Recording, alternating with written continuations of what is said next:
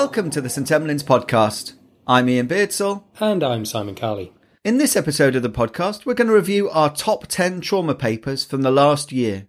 Now, Simon, this relates to a talk you've just done at the excellent Trauma Care Conference. Yeah, so this is an annual conference uh, run by Trauma Care UK, and it's a really great conference, actually. It's one of those multi professional, multidisciplinary conferences, brings everybody together and looks at the whole trauma pathway, really from the point of injury through to rehabilitation. So you get asked to do the top 10 trauma papers. Now, that's a bit of a mission. There's tens, hundreds maybe of papers. How do you go about choosing the ones that you put into your talk? I've got a fairly well established way of, of doing this. I have regular PubMed alerts that come out around trauma, brain injury, and emergency medicine in general. But these days, you've also got the ability to go out to other FOAMed sites such as Rebel EM, The Bottom Line, Resus Me, EM Lit of Note, and of course the stuff we've done on the St Emlyn site ourselves, because they're essentially acting as a surveillance system for interesting papers that come out. So when I'm putting together a talk, I go and have a look at my PubMed stuff. I go and have a look through some journals like the Journal of Trauma, the EMJ, etc., and then go and look through the sites and see what comes up. So we're going to go through the top 10 papers that we've found this year.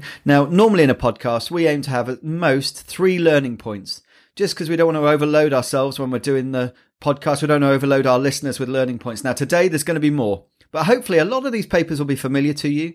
There is a blog post that you can read too. And of course, we'd always recommend that you go back and read the original literature yourself. So, this is a whiz through. Simon, top 10, number one, React 2. This is the one about whole body CT. Yeah, so there's been a controversy about whether or not we're doing too many whole body CTs and whether or not we can get away with being a little bit more focused and a little bit more selective about which part of the patient that we, can we actually image. So this is a randomized control trial and it was done very well, really. 1400 odd patients are randomized on fairly liberal criteria, basically the sort of patients who we'd be consider doing whole body CT, but maybe a bit more than I would do in my normal trauma centre. What they looked at is whether it made any difference to mortality. Because, of course, we know from the past that studies have shown that whole body CT reduces the number of deaths in trauma. Cut a long story short, they found that there was no real difference in mortality. It's an interesting one because if you if you read the study and you read some of the the news that came out of it, it was all about oh well we can just do focused CT now because it produces less radiation. There's no mortality difference. But then, if you really dig into the paper, the difference in actual radiation dose on average between the two groups was tiny. I think I put it through some online calculator that suggested that the difference, if you took a 20 year old male, you'd cause one extra cancer for about 28,000 scans. So, yes, it's a slightly less lower dose if you do focus CT, but in reality, I'm not sure it actually makes that much of a difference. So, I'm pretty much going to carry on doing what I'm doing. So I used to be really quite vigilant about which parts I scanned, and I know that I found that very stressful as a trauma team leader. It was another bit of cognitive overload, worrying about the things I might miss and I know that I'm now scanning more patients. I find this paper a bit reassuring, really, because radiation is a concern, but it seems that there isn't a massive difference whether you choose to do the whole body CT or not. And like you say, I think I'll keep doing what I'm doing, which is generally, if the mechanism or the injury pattern seems to fit it, going ahead and doing what we would call that trauma scan. And particularly in the elderly where it's really obvious now we're seeing a lot more elderly trauma in the UK that whole body CT reveals a whole host of conditions which I think we missed in the past. There is always that question about if you miss the injury, does it matter? But I think we live in a world where we expect to know what's wrong, even if it's something we're not going to do anything about. And that, that relates to how we choose what investigations we're doing. And I see it across the whole emergency department, not just in CT. So React 2, published in the Lancet. A lot of these papers have been published in high profile journals. One that I'm sure you've read, but worth having another look at and just thinking about how you behave as a trauma team leader or a member of the trauma team and what you're doing with your scanning. The second paper you've got, Simon, was one that actually you were one of the co-authors on. This was about impact brain apnea, something that's been talked about a lot in the FOAMed world. I think it has, and we've been talking about it on the blog and the podcast for some time, but it's nice to see it in print. And this is a paper which I've got a special soft spot for, really, because it was published with John Hinds posthumously. It's just very good to see this concept of impact brain apnea, where you have a sharp blow to the head, sudden deceleration causing apnea, and a catecholamine surge, which can then lead to death if you don't intervene in it. is something which has been known about for ages. And, and in particular, Mark Wilson helped put this paper together with the anatomical and the old pathophysiological knowledge to explain the mechanisms to to understand what's going on. It's something I've seen um, as a pre hospital doctor in the past. So I would recommend this paper, not because I've written it, but because I think it's a really good explanation of what we sometimes see in the emergency room. And in particular, those patients, and I'm sure you've seen them as well, they come in and they've had a cardiac arrest, traumatic cardiac arrest, and you think, oh gosh, this is an exsanguination. You fill them up with blood and you find out that actually they didn't survive, but when the autopsy comes back, there was no real major bleeding. And you sort of think, well, how could that possibly be the case? And we think that certainly impact brain apnea may be one of the mechanisms for that. Indeed, this may be part of the puzzle for that hypotensive patient who isn't doing so well, but with no bleeding point. Really interesting paper. Always interesting to come back to the physiology of injury. And I'd highly recommend you have a read of it. And there is a podcast with Mark Wilson that we did a couple of years ago at the London Trauma Conference. So seek that out on the feed and you can use that as well to back up your knowledge. A couple of neurosurgical papers next, and these made it into the New England Journal, just showing the prominence of some of these trials. The first one was the Rescue ICP trial about decompressive craniectomy for refractory raised ICP after head injury. Now, you could argue that this isn't a particularly an emergency medicine one, but on the other hand, we do deal with patients who have severe brain injury. And I think it's very useful for us to understand what happens to them once they leave the emergency department. But in essence, this is about the very severely injured group of patients who have had a brain injury, often a diffuse injury, but who have high levels of intracranial pressure, which doesn't respond to the typical early therapies of intubation, ventilation, and basic drug therapy. And what they essentially do is they take off the skull and allow the brain to expand into the area because of course we think of the skull as a closed box. Now there's some tremendous presentations on this actually from the Critical Care Reviews site. So that's Rob McSweeney running the conference in January. So if you want to know more about Rescue ICP, there's a great presentation from the lead author on that site. I'd strongly recommend it. But the bottom line in this is that this is a technique which has been used on and off for years. But when they did this study, they've got some better data. It is an RCT the problem is they've found that if you do the decompressive craniotomy, you have a much higher number of survivors, but they're not good outcomes. So you're more likely to survive, but you'll survive with disability. The number of people who survive with a good outcome is actually unchanged. And so they've crunched the numbers, and for every 100 patients treated with a craniotomy, you'd expect 22 more survivors, but six would be in a vegetative state, eight would have a lower severe disability, which is pretty bad, and eight would have an upper severe disability which isn't quite as awful, but it's really that ethical question, really, about whether we should be doing this, knowing that we'll have more survivors, but a greater number of severely disabled ones. And although this is a neurosurgical paper, it seems, I think it's really worth us knowing as emergency physicians what our colleagues in hospital are thinking.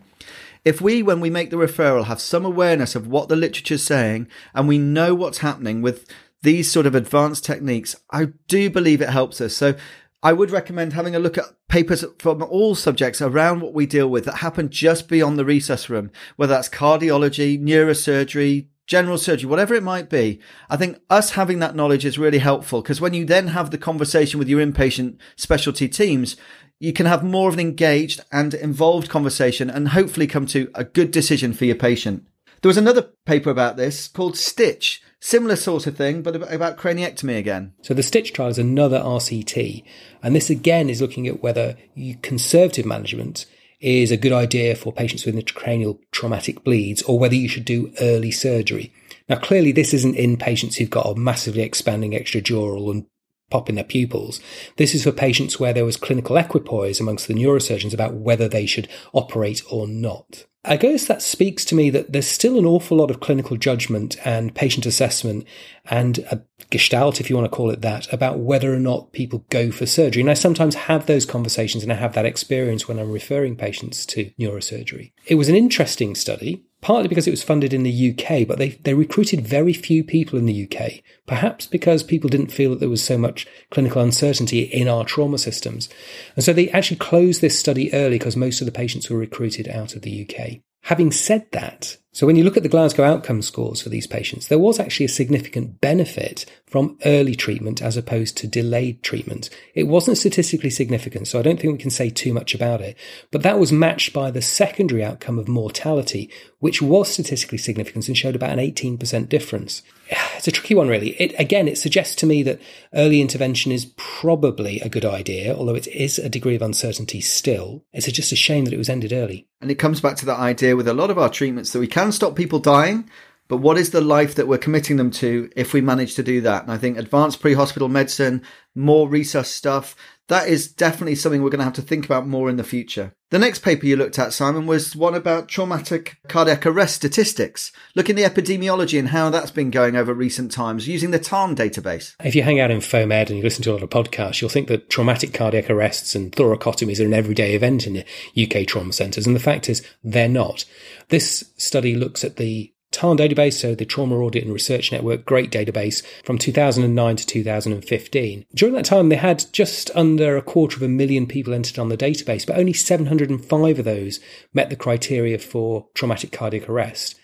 And interestingly, their overall 30 day survival rate was 7.5%. It's really interesting, actually. It tells me that a couple of things, really. One is that that survival rate isn't that different to medical cardiac arrest in the UK which isn't the way that people often think about it. They often think that traumatic cardiac arrest is almost a futile event. Well, it's not. You work hard on your medical patients, you should be working equally hard with your traumatic patients. But it also begs the question about frequency and therefore expertise around these groups.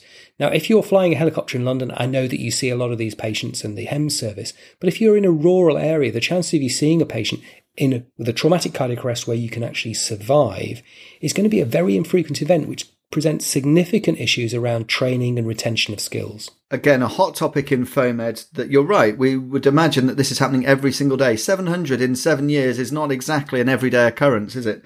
But it is something we need to know about. It's a high impact procedure. It's one that we have a lot of stress around and you can make a difference. You can really change those lives. The other interesting thing was that they found very few survivors who were both in cardiac arrest at the scene and also in hospital.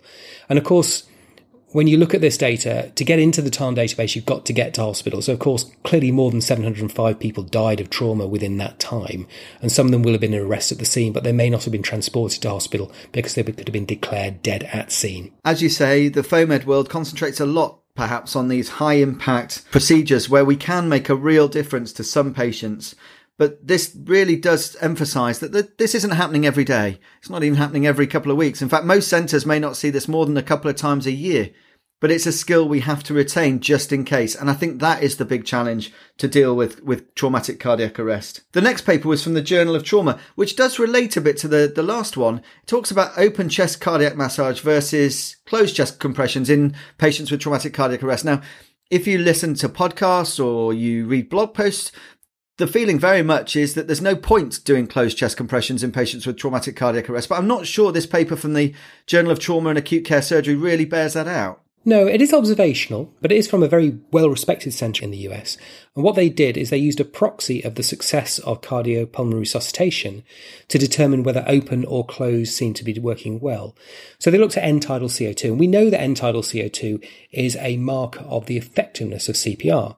And what they found essentially is that it didn't matter whether you're doing closed compressions or open compressions, you still got similar levels of end tidal CO2. You're right, that's in contrast to what we've said on the blog. It's what contrast to what we've put in our protocols that if somebody's in traumatic cardiac arrest, a thoracotomy and internal heart massage is the way forward. But that might not be the case. I think where this goes is some other papers, which I've not included in this list of 10, but I could have done around the issues about things like Reboa, which is a technology which, again, we all think is fantastic and all very thrilling and exciting, but actually the evidence base for it is pretty poor. And that is going to be a problem. If you put these two papers together, it's always going to be a problem to get high quality evidence about something which is pretty rare.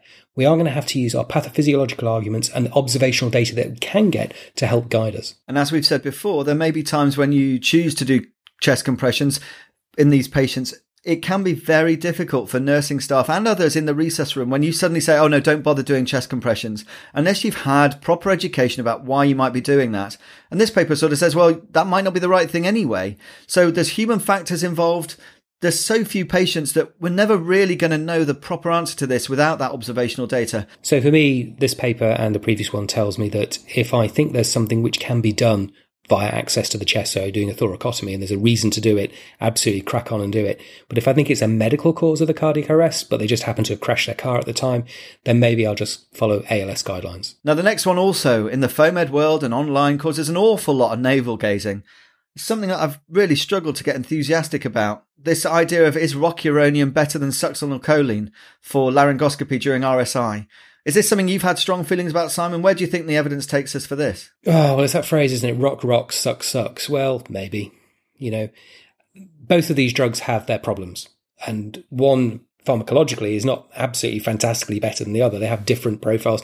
Rocuronium's got a higher incidence of anaphylaxis. Suxamethonium raises your potassium and causes muscle movement and, and increased energy consumption, etc., and might increase your ICP. There isn't hard quality data in the sort of patients that we see in the in the resus room that often. We have flipped backwards and forwards. I think I'm more of a rocuronium sort of person these days. I do tend to use rocuronium. I'm fairly convinced by the pathophysiological arguments in most cases, but not all. I used suxamethonium last week, as it happens. So what this paper did is looked at, and it is an observational study, so it's not the highest quality of evidence out there. It's certainly not an RCT. Is looked at whether there was an association between the use of succinylcholine or rocuronium in patients with severe brain injury who were intubated in the ED. Now, I put it here because it's interesting and it's a topical subject. But overall, there was no difference. There really was no difference in the mortality between these two groups. But in the patients with the severe head injury, which was a smaller number, again, there were only 260 patients in the study, the mortality was really quite a lot different. It's 44% versus 23%. So that's doubling of it.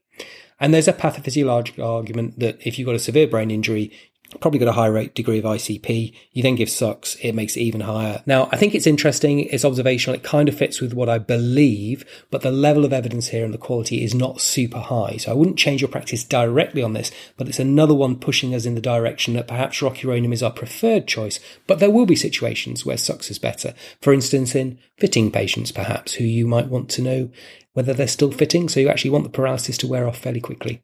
We're getting to the last couple of papers in our top 10. The next one was about what size IO needle you need to use in patients who are on the large side. Yeah, so we're seeing a gradual rise, aren't we, in the size of our population in more ways than just the number of them.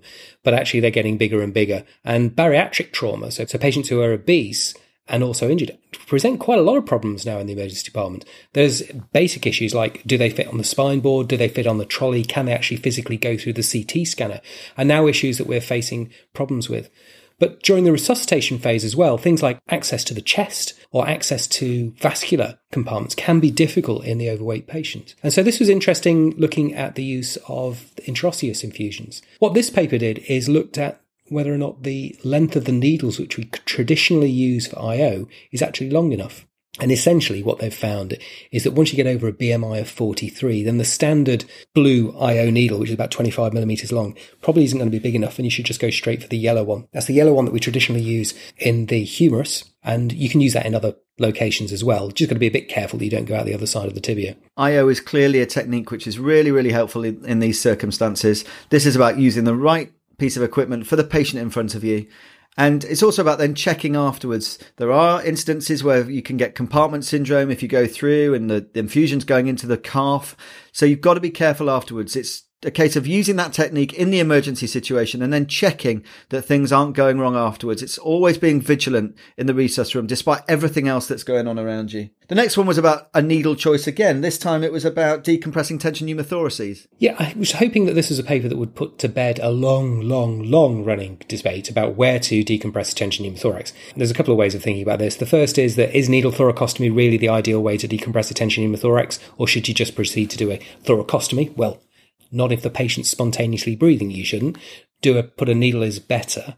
But where should you put it in? And there's been controversy about whether you put it in the mid-clavicular line, the anterior axillary line, or the mid-axillary line for a long period of time. What we've got in this paper is 15 studies put together as a systematic review and a meta-analysis which looks at where the most successful place to go is and also some of the complications. And to cut a long story short, you're best going in the anterior axillary line which is pretty much where chest drains in these days anyway. That's where the recommendation from this paper goes. But also, it was quite sobering actually to read this, particularly when you see people who say, well, you can put it in anywhere if you put a big, long, big needle in. Well, yes, you can, but there is a significant complication rate with these techniques. So in some studies, as high as 9% that you can get problems by putting just a tension pneumothorax needle decompression in. So maybe just a big needle and a good strong arm isn't the answer, and we should be a bit more selective about where we put it in. Finally, we come to paper number 10 in our top 10, and this was politically a rather hot potato many of us in the UK have been struggling a bit with this idea of a seven day service and weekends and whether or not patients are less likely to do well at a weekend. And this looks specifically at whether there was a weekend effect for major trauma. Yeah, so this is Dave Metcalfe and colleagues looking across 22 UK major trauma centres about whether or not there was an increase in mortality amongst trauma patients, major trauma patients, depending on whether you came in at the weekend or during the week. What it basically says is there is not that much of a difference. And politically, at the time when this paper came out, it was hilarious because people said, oh, well, in which case there's no weekend effect and we don't need to upskill at the weekends with other services. Maybe that might be right. But another way of interpreting this, and I think the way that I look at it, is that trauma has changed enormously over the last five to 10 years in the UK. And we now have a service which is consultant led 24 7 in the major trauma centres.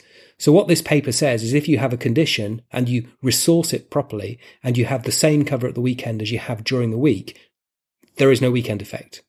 So to me, this almost says that what we need to do is basically when the sickest patients come to the hospital, whether it be trauma or medicine, we need to be appropriately resourced, staffed, and capable of dealing with them, irrespective of the time or the day of the week. This paper says to me that we should have teams for all of those life threatening conditions we see in the emergency department, because clearly they do better, whether that's trauma, whether that's sepsis, whether that's cardiological, and really makes the argument that we should have senior teams led by senior emergency physicians or others available 24 7. The way I read this is actually we should follow the trauma model and actually upskill all of the other stuff, not go back down to the way it is for the other conditions.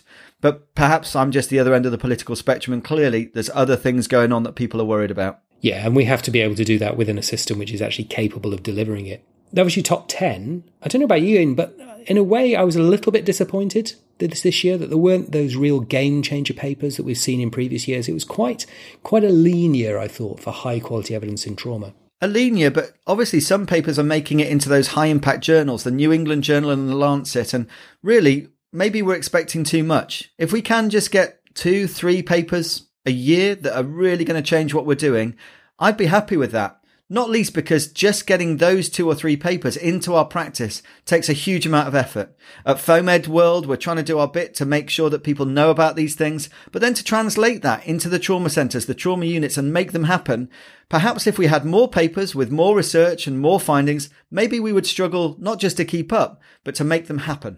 Okay, so we'll put the blog together with the podcast, so you can go and have a look at there. We've got links to all the papers, including some uh, reviews on the St Emlyn site and reviews on other sites like Rebel EM. I think for next year, there's a few other papers which are on the horizon. So things like Crash 3, which is tranexamic acid in head injury. Be interesting to see if that comes out next year. And there's a few others which are starting to recruit soon, like Cryostat. Although this may have been a lean-ish year, I think there's some really interesting studies on the horizon. But exciting times ahead. Trauma care is definitely improving in the UK. We can be sure that things will continue to get better over the next few years. Thanks again for listening and take care.